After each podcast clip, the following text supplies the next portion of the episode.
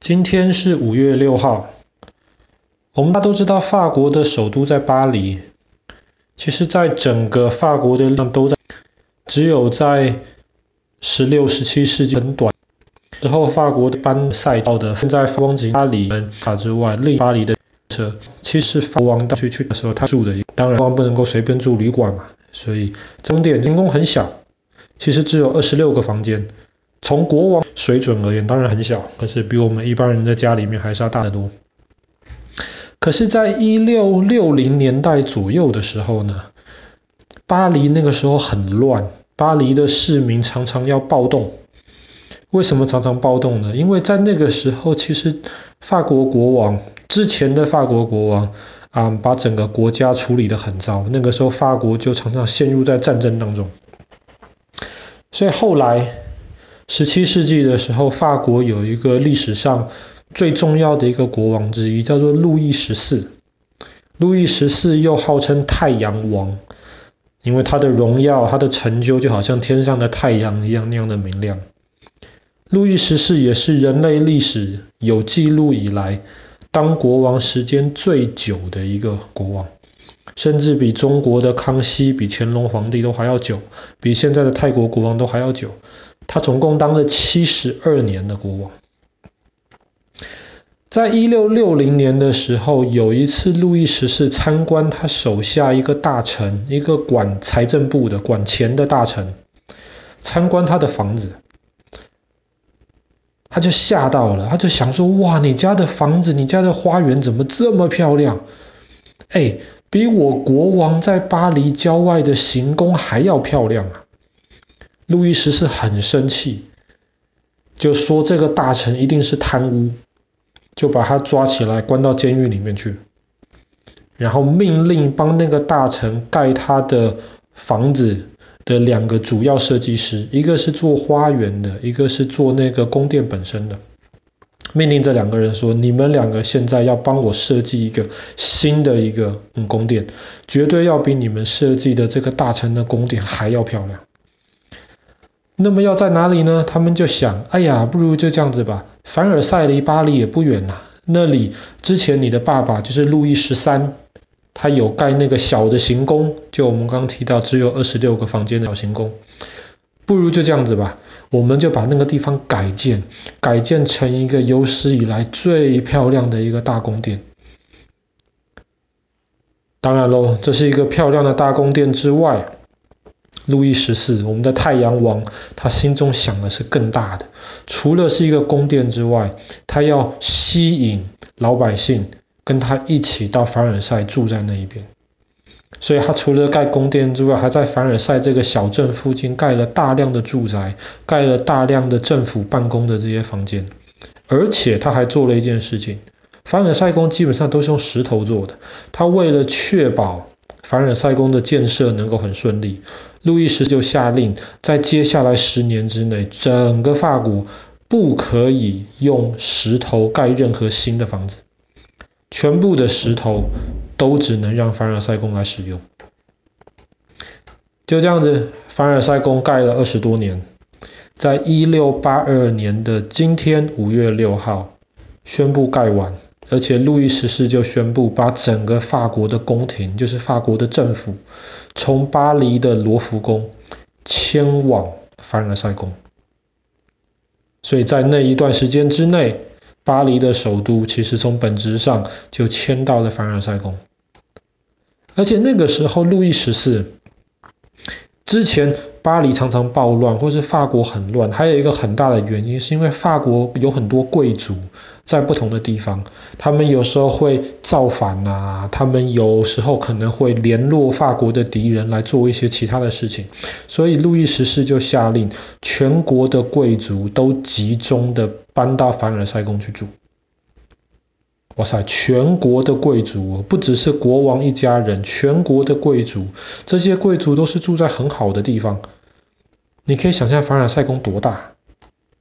凡尔赛宫最大的时候啊，有两千三百多个房间呢，里面包括这些国王啊、贵族啊，包括这些侍卫啊、仆人啊，里面住了三千六百多个人。然后环顾在凡尔赛宫周围的，总共有超过一万名的军队在防守这个地方。然后为了向大家展示，哇，当国王，这个国王是多么的荣耀，太阳王是多么的威严。凡尔赛宫盖得非常非常的漂亮。然后常常路易十四在凡尔赛宫里面就举行了很大的宴会，花了很多很多钱，就是用这些场面来吓这些贵族，你们不要造反啊！你看。你们哪里有像我法国国王一样有这么多的宝石，有这么多的钱呢？你们敢造反的话，你们就糟糕了。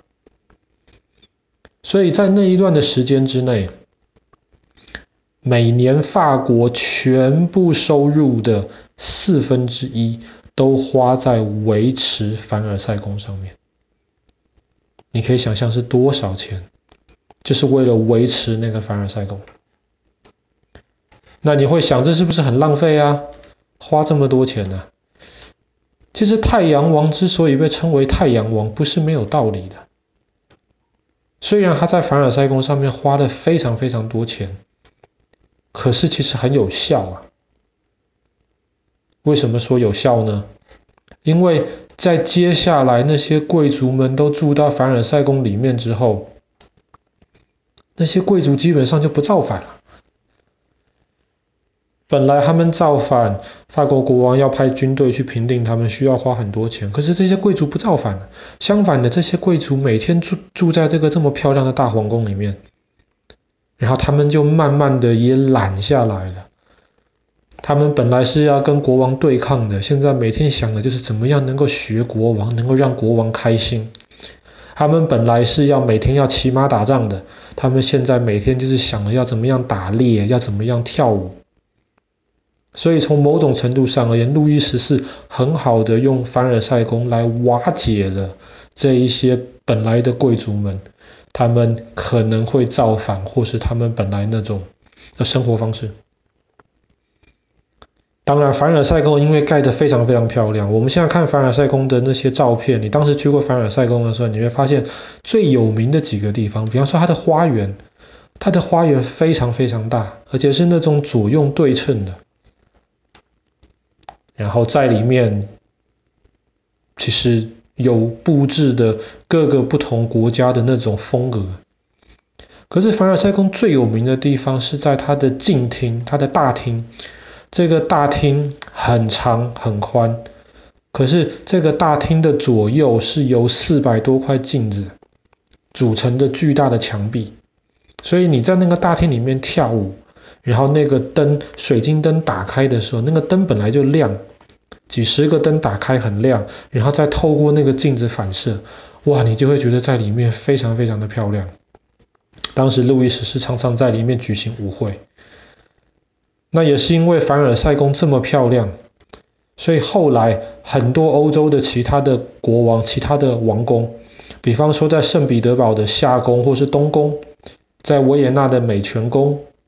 或是普鲁士国王修建的忘忧宫，在华沙的这个皇家城堡等等，基本上全部是模仿了凡尔赛宫的样子。但是当然，没有一个有凡尔赛宫这么有名，或是没有一个有它真的这么华丽。可是凡尔赛宫虽然很大，可是其实住在里面很不方便，很不舒服啊，因为里面弄得非常的豪华。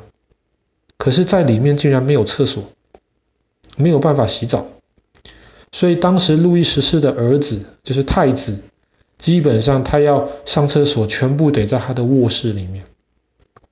而且他的太子啊，非常非常讨厌他晚上睡觉的那个皇宫，因为他虽然很大很豪华，可是很不保暖，到晚上的时候很冷。那凡尔赛宫后来在路易十四、路易十五，然后我们之前讲到路易十六，引发了法国大革命之后，后来巴黎的首都，呃，法国的首都又搬回到巴黎了。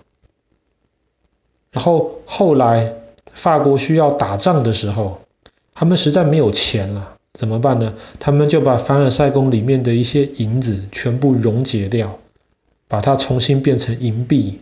然后用这些银币能够来来付钱。然后后来在第一次世界大战的时候，不是在第一次大战，呃，不好意思，我讲错了，在那之前，法国跟德国打了一场战争，后来德国打赢了之后，德国国王当时就跑到凡尔赛宫里面去，然后要在凡尔赛宫里面登基成为德国皇帝。这个之前我们的故事也讲过。然后在第一次世界大战的时候，后来法国终于把德国打败了。为了羞辱德国，然后他们也是决定在凡尔赛宫里面签订这个和平条约。所以其实凡尔赛宫不只是漂亮，它对于整个法国甚至整个欧洲历史都有很大的影响。好了，我们今天故事就讲到这边了。